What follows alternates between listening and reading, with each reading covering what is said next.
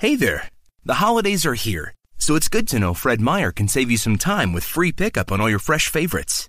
Whether your traditions call for a hearty helping of juicy ham, ample apple pie, or Aunt Sue's legendary twice stuffed stuffing, Fred Meyer has got you covered. So order for free pickup at fredmeyer.com or the app and get more time to get your holiday on when you grab your groceries curbside. Fred Meyer, fresh for everyone. Free pickup on orders of $35 or more. Restrictions may apply. Welcome to the Everyday Mindfulness Show, the off the cuff exploration of everyday aha moments and life experiences. Let's get started with your host, author, speaker, provocateur, and a bit of a goofball, Mike Domitrz. And welcome to another episode of the Everyday Mindfulness Show. I have a very special guest here today. That is Tracy Maxwell. And Tracy is a survivor, a speaker, an activist, a highly experienced professional with universities around the country. We actually have one very much in common where I got my bachelor's, is where she got her master's. So we're going to dive right into this uh, and really talk about how you do everything you do, Tracy, and how that Im- how mindfulness plays a role in that in your life and the journey you've had. Because a lot of people know you nationally, maybe a little bit more, some as a survivor and others as a hazing expert. So you have these two very distinctly different, yet I'm sure they blend together aspects of yourself that people know you for. Let's talk about the first one, which you were you were speaking out on hazing, working in the hazing environment before you were diagnosed with cancer, correct? And so, why don't we start there? Your journey was you were working on campuses, and how did you get inspired, or what motivated you? What was the catalyst for speaking out on hazing? Yeah, well, first, Mike, thanks for inviting me to be with you and talk about the subject because I will say I couldn't do everything I do if I didn't have already really strong mindfulness practices in my life.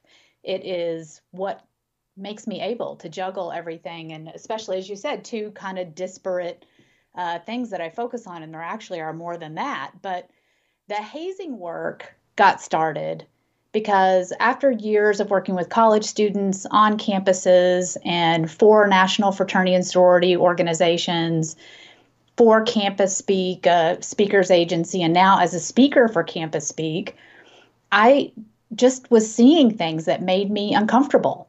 And that's actually how I encourage students to talk about hazing because sometimes when we drop the H bomb, uh, which is what I call it when we throw that hazing word in there, I mean, everyone knows that hazing is not a good thing. And that's why there tends to be so much confusion and denial around actually what constitutes hazing. Um, among student populations.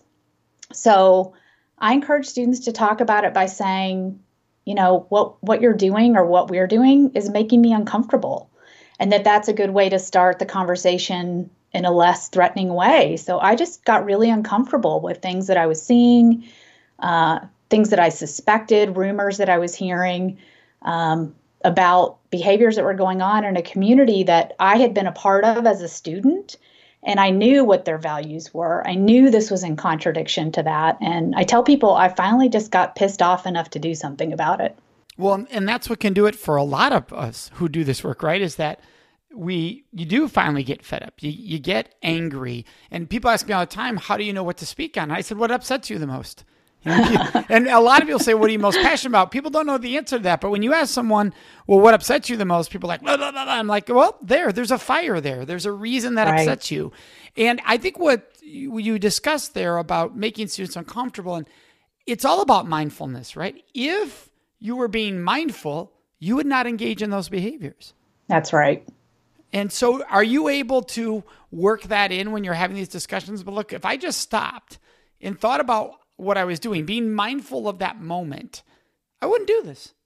Yeah, it's funny. A friend and I kind of joke about um, that we really, all of our work with college students is about mindfulness. We, of course, we don't describe it that way in our marketing materials. Um, you know, we, we might talk about leadership or words that are uh, more common to kind of that field, but but yes, it is a huge part of how I approach my work and um, how I try to get people not not just with hazing, but with the cancer experience too, um, to really just be more mindful of our you know, with cancer, our blessings, the good things that are happening in our lives. It's so easy to get wrapped up in everything that's negative and bad. So, uh, yeah, there's actually even some research now that is showing that students' level of moral moral engagement really impacts their behavior, which maybe isn't that surprising, right? So, the more that we um, are service minded, are socially social justice minded, then the more the less likely we are to hurt our peers. So that makes total sense. So yeah i do i do slip that in. I'm, i try to be kind of sly about it but it is a part of every program and every facilitation that i do and in your own journey of going in, in mindfulness as far as on your daily life and on making this transition from one area of focus to adding a second was because you are you're a survivor. You were diagnosed with cancer, and you were so you were working on a campus as a Greek life advisor, which is what you're referring to there. And you just saw stuff, and you were hearing stuff that made you think, "What the heck?" So then you started a nonprofit on hazing and speaking out on hazing. I assume you spoke before starting the nonprofit. Is that correct? Not really. I mean, I've always been a facilitator. I actually, uh, I never saw myself being a keynote speaker. Um, that was something that other people started, you know, asking me to do. That's not something I ever would have sought out on my own.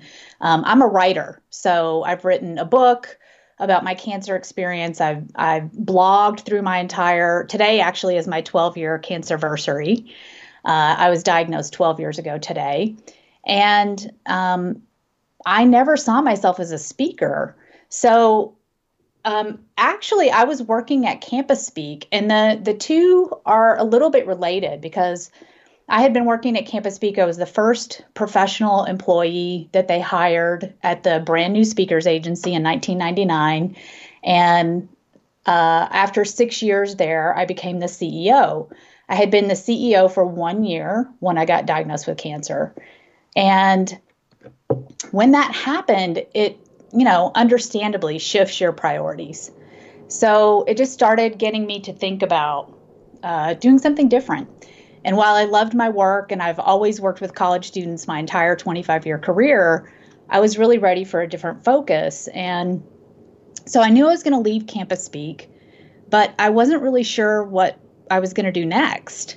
And um, after I left, I took the summer off. It was the first summer I'd had off since I was 11 years old. I started working for my parents when I was 12 uh, in their retail store on in a tourist area uh, in Kentucky, and I just enjoyed myself. I traveled and I drove the Pacific Coast Highway and spent time with friends and just had a really actually nice summer off. And in the middle of that summer, uh, David Stollman, one of the owners of Campus Speak at the time, called me and said, Hey, you started these hazing prevention programs. I started them while I was at Campus Speak. Uh, we started National Hazing Prevention Week. We started um, putting out some resource materials. And he said, We love this programming. We think it's essential. It's difficult for it to be part of our company as a for profit company because it's not something that we can necessarily always make a profit on and we can't really spend a lot of time on it if that's the case. So we'd like to give you these programs if you want to spin them off into a nonprofit. And so that's really how that got started. So both of those issues were really related for me. It was cancer that led me to think about doing something different. And I had already started those hazing prevention programs as a part of Campus Speak. So it was easy just to take them and, and spin them off into something bigger in a nonprofit venue. And what great mindfulness on multiple levels there you're you're obviously taking the time to allow yourself to be mindful to have that time away. And then them calling and saying do you want this? Which is mindful of them to recognize how do we keep this go how do we how do we pre- provide a supportive way to keep this going? Because tracy's so great at this and even though it doesn't fit where we're aligned over here as far yeah. as as a for-profit. Uh, so there was it was on so many levels. And you mentioned something there that i think is really important. So i'm going to go all the way back to when you said today's your 12th anniversary of being diagnosed. Yeah. And I think when people hear that, who have never gone through that or don't know someone close to them, there's a how do I what's the correct response to that? you know, because when people go to the doctor, you know, we have family members and friends that are survivors. And when they go and they get the clearance, well, everybody knows what to say, right? Congratulations. Right. That's wonderful. That's awesome. What would be the mindful way to respond when somebody says, well, today's the 12 year anniversary of me finding out I was diagnosed with cancer? Well, congratulations is absolutely appropriate. Um, you know, those of us who are survivors, we have this new occasion to mark now. You know, we, we mark our birthday every year, but our cancerversary is really important to many of us. Uh, that's a, obviously a word that we made up, a term that we coined to describe this unique experience that we've had of of being diagnosed. So, you know, while I can remember that day 12 years ago that I was diagnosed and it wasn't necessarily a happy day, and I I mark this occasion every year, usually in a celebratory way. I just posted a blog this morning about how kind of have mixed feelings this year. You know, I didn't just have cancer once. I've had cancer now four times. Um, I have a rare kind of ovarian cancer, which is great in many ways because the common kind is really deadly, and about half of the people that are diagnosed die from it. So I'm lucky that I don't have that kind, but I have a rarer kind that while it's not as aggressive and people don't typically die, at least, you know, early, in early stages from it, um, it keeps coming back. So, about every three to four years, I have to deal with cancer all over again. So, even though it's my 12 year cancerversary, I've really dealt with this really uh, pretty regularly throughout that time, every three to four years. I mean, it's the definition of survivor because it's, it's you're it's not a one time survivor; it's an ongoing. And I know for anybody who's listening, they're going, "Well, anybody who has been diagnosed with cancer, it's ongoing because it can come back." But to be re-diagnosed, like you said, that certainly adds levels of stress, of emotional roller coasters. That somebody who thinks, "Hey, I just got to make that clearance that date," it's not that simple. But if I if I get cleared, I'm I'm probably good until the next year. Where you're like, it's a matter of when. Right. Uh, other people can think, well, I could go the next 30 years without it happening, where you're like every three to four years. So it's a matter of when. How do you stay mindful knowing that this is a recurring form of cancer? Yeah, well, before I speak to that, I'll say actually, and some people have have a terminal diagnosis, so they know they're never going to be free of treatment or and that you know that specter of death is kind of always hanging over their heads and and so i'm really in admiration of them and how you know i know that my cancer might come back but some people know that it's never going to go away so there are all kinds of levels that when you're a survivor you have to deal with and it's really funny because the title of my blog post from this morning is you're never really done with cancer and that is true for all of us who've had this experience. Uh, you know, one of the things I shared was that I lost a good friend this year. And the more you become immersed in the cancer community, the closer you become to this to the other members of this club that you never wanted to be a part of. But when you are, you're so grateful that you have this amazing support network and these other people who are trying to make something positive out of their experience. And my friend Gavin was absolutely that way. He really benefited from coaching, uh, following his his cancer experience, and he, like me, had cancer four times, and and his fourth time he didn't survive his non-Hodgkin's lymphoma, and he died this past March. But he started a nonprofit uh, doing helping provide coaching for cancer patients and survivors who are dealing with that kind of emotional fallout that you talk about. So so, coaching is one way that's really helped me, and that's why I've become a coach now to try to help others, particularly single survivors, because that was the part of the experience that I identified the most strongly with when I was diagnosed. I thought, okay, here I am. I'm CEO of this small startup company. I have a small staff. They can't really afford for me to just take time off to go get treatment. So I worked full time throughout my whole process. And actually, that was the best thing for me because being single and living alone, my first thought was, who's going to take care of me? And now, as I look back on it, if I had taken time off and I was just sitting at home by myself staring at four walls, that would have been terrible. So, having somewhere to go and a purpose, a reason for getting up out of bed every morning and going to work, something important to do, that really kept me going. So, focusing on my work has been a huge mindfulness aspect of um, getting me to keep going, helping me get through whatever I'm dealing with, because I know that other people are dealing with it too. And if something from my experience can help others, you know, that's part of the reason that I have so actively blogged and written and wrote a book and spoken and shared my experience. You know, not everyone is that way. Not everyone wants to be that public about their cancer experience. But for me, that was a really important part of my own recovery and healing. And the blog for anyone listening is iamtracymaxwell.com. Uh, the title is exactly what you just shared with us. Never really done with cancer. I noticed it right away today when I was on the website. And you mentioned being single, which your book is all about being single with cancer. And I think that that's such a brilliant that you brought that message through that book because I when I travel doing the work we do and even with the everyday mindfulness show I frequently hear single people say, Hey, what about us? What about the single adults that nobody's addressing? uh, and I would think with cancer, like I think what you brought up was such an important element of who am I turning to, right? When you when you're in a yeah. healthy and because not all relationships are healthy. When you're right. in a long term healthy relationship, you know you have the shoulder to turn to to put your head on, you know, to cry on, to have these moments.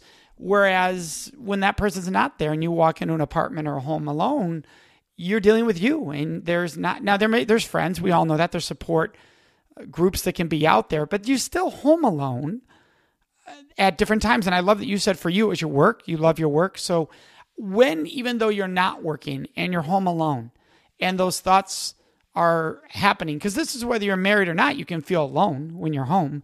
Yeah. What do you give as advice for someone to deal with those emotions and those thoughts? Yeah. Well i mean first, it's always one of my biggest lesson from cancer was learning how to ask for help, and not just not just ask for it, but the first step to that was just receiving it when it was offered. You know, I was this very independent person. You know, you don't remain single 48 years of your life without being somewhat independent and strong willed, uh, right? There's a reason I've chosen this path in my life. And so for me, it was really tough to accept help that was offered to me. I was used to taking care of myself and not only taking care of myself, but taking care of everyone else. And I read this great book by Bernie Siegel, and his his books are some that I recommend to anybody who's going through any kind of illness, but it particularly resonates uh, for those of us with cancer. Bernie is a an MD, and he has you know been a surgeon for decades and he said something in one of his books that really got my attention. And he said, The people that spend their lives putting other people ahead of themselves are usually the ones that get cancer. And that was such a huge wake up call for me because I realized that that's that was exactly what I do. And I, I don't want people to misunderstand this and think that I'm saying uh, you should never give to other people. I mean, that is my reason for being. I'm never going to stop giving. I'm never going to stop trying to turn my experience into something positive for someone else. But the important piece is that I have to take care of myself first. And so that's the message that when I'm coaching someone or in my book, um, in my speaking, I really try to get across to people is that it's not selfish to put yourself first, it's essential and mindfulness is such a key part of that. I was just speaking at a cancer conference here in Denver in April, and you know, someone asked a question about something that I said in my speech about, well, how do you do that? And I said, you get still. You just get still and you just allow yourself some space to breathe. And, you know, I talked about meditation, which has been a very, very important part of my life um, and but but it took me years to make that a regular practice. People told me forever, "Oh, you need to meditate. Oh, do you meditate?" And and I kept hearing it. And I and I have this really flexible lifestyle. You know, I don't have a partner. I don't have kids. I work from home. I make my own schedule, and I still wasn't able to make time to meditate until someone said to me once, "It doesn't matter what position your body is in. You can be lying in bed. Just do it." And since she said that, I literally meditate every single day now because I just do it in bed. And there are a lot of people that will tell you that's not the best way. You should be sitting up straight. And, you know, there are all these rules about how to meditate correctly. And I just say to everybody, do it in the way that works for you, whatever it is, not just meditation, but your whole life. You have to find a way that works for you. Though there are tons of writers that tell you you need to write every day. Well, I don't write that way. I like to go away for a week or two weeks and write eight to 12 hours a day. So everybody has their own way of doing things and just find the one that will actually contribute to your well-being and your peace of mind. Well, and you mentioned earlier that the the author Siegel had said that those who put other people first are the ones who end up with cancer. And I can imagine some people listening going, Are you saying people cause their own cancer? But there is this discussion worldwide about the fact that the more broken down stress, immune, everything, the more you have an environment where cancer can thrive potentially. That right. does not mean you're causing your own cancer necessarily, but that if cancer was there, it's got an, a healthy environment for itself to thrive. Is that the reference that you're that you're he's making in in that that concept of you know putting yourself putting others first is the, are the people who get cancer? Absolutely, yeah. Uh, you know this is misunderstood a lot. I think. Um, and I talk about it a lot because I, I actually do think I manifested my cancer for a reason, right? Because I think our body is brilliant and that it sends us messages all the time. I mean, you could think about it even on a small scale that when you get a cold, it's usually a sign, okay, you're doing too much, you need to rest. It literally, your body forces you to get what you need. And so it's the same with other things that happen. Um, you know, there's a great book that Louise Hay wrote called You Can Heal Your Life. And there's been other scientific study that's been done on uh, links to physical problems in the body that are connected to our emotions. And a lot of these books have been written by doctors. Lissa Rankin is another MD who I really appreciate her work. She wrote a book called Mind Over Medicine. And it's about how what our doctors tell us and about the environments that we live in do create circumstances. Now, it doesn't mean that you getting sick is your fault ever. I don't want anyone to ever hear that um, and there's a great quote by Christiane Northrup uh, that deals with this. I don't know if I'm going to remember it exactly right now, but she talks about how it's our responsibility to to deal with what happens to us, not to blame ourselves for what happens to us. And I think that's a really important distinction it, it's easy for people, I think, to get upset, and understandably so, if they think someone else is telling them, "Oh, it's your fault that you got sick." No, we all live in a really stressful environment. We all de- are dealing with environmental pollutants and chemicals and and things that just weren't around hundred years ago.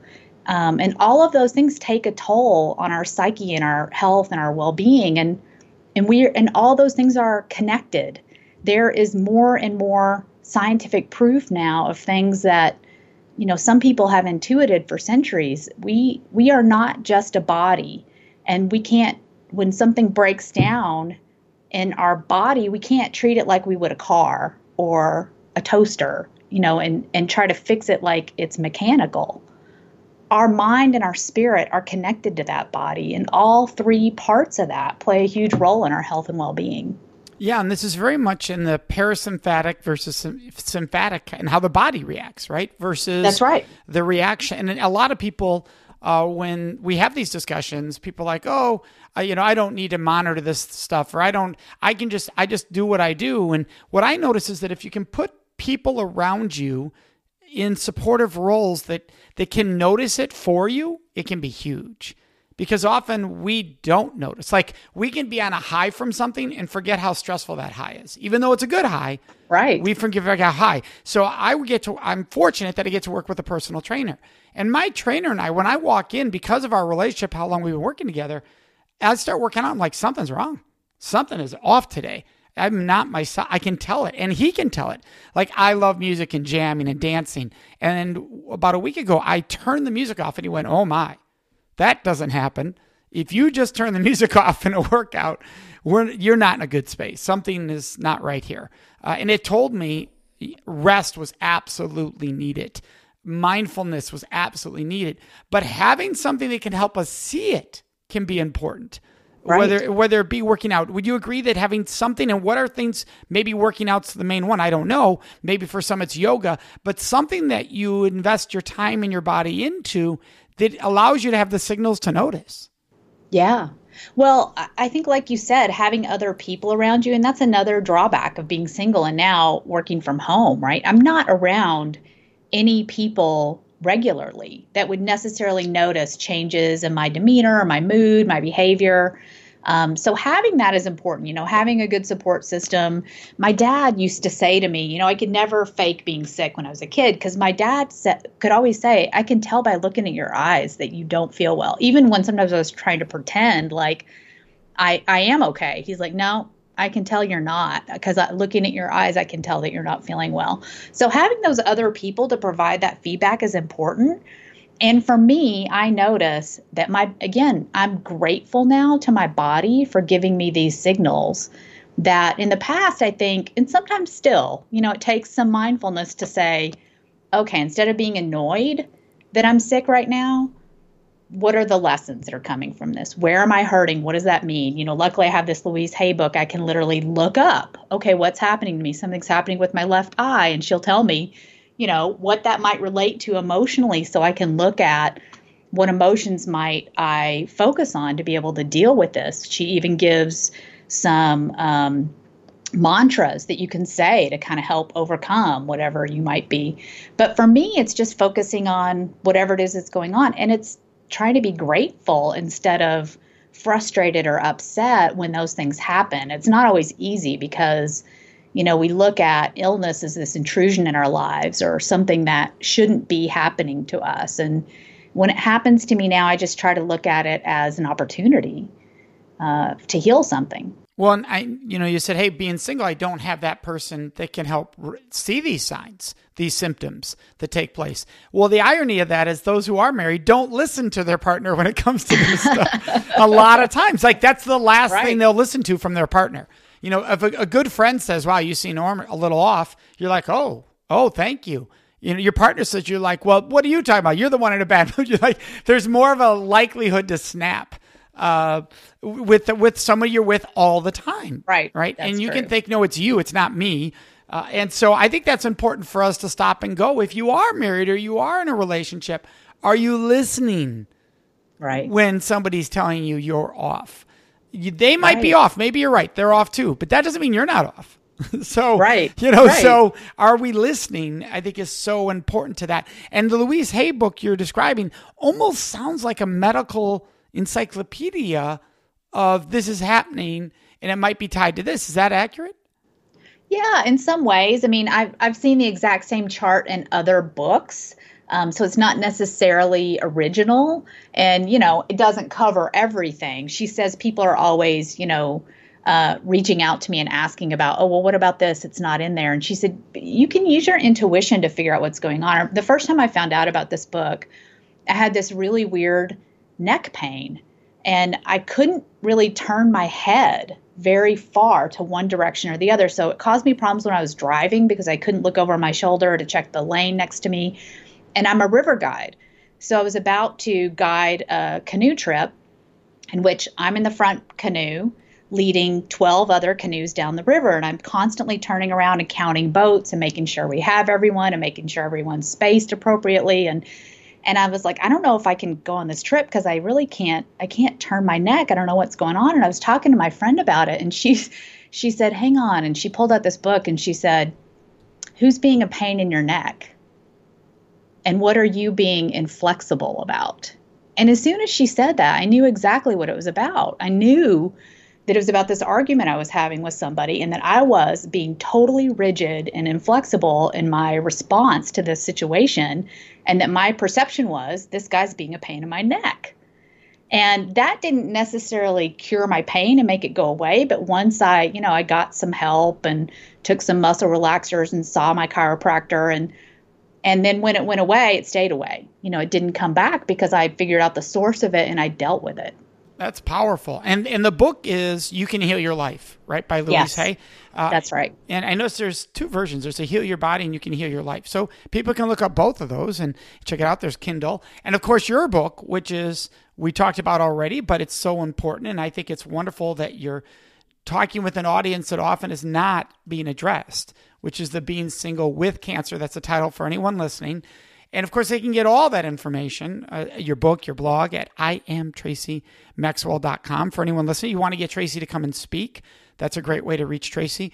Uh, Tracy, what are some, is there anything we haven't discussed yet that you think is important towards mindfulness, maybe directly with being a survivor or just as a whole in life?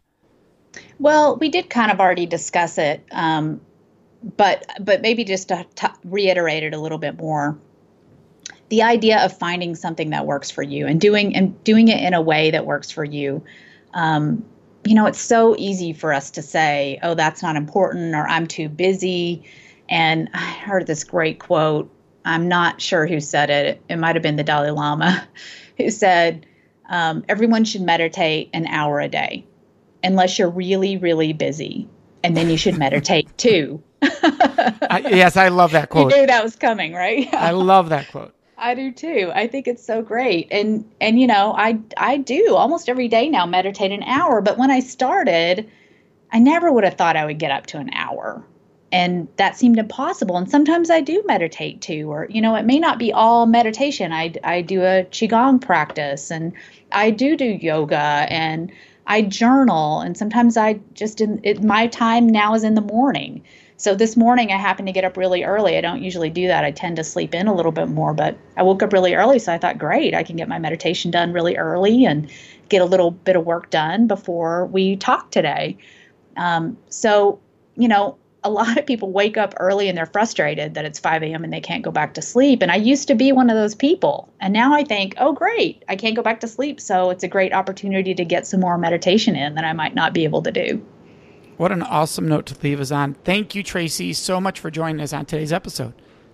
Thank you. I so love being with you. It was a great discussion. Well, thanks. And for everyone listening, we hope that you share this podcast with all your friends, Everyday Mindfulness Show. Remember, you can also listen and see any links to Tracy or any of our guests at our website, everydaymindfulnessshow.com. And until next time, may you lead with love. We appreciate you being a part of our vibrant, oftentimes silly, and always vulnerable community. If you have an idea, a thought, want to sponsor the show, or just want to say hi, send us an email at listen at everydaymindfulnessshow.com and check us out at everydaymindfulnessshow.com. Have a joyful, mindful week.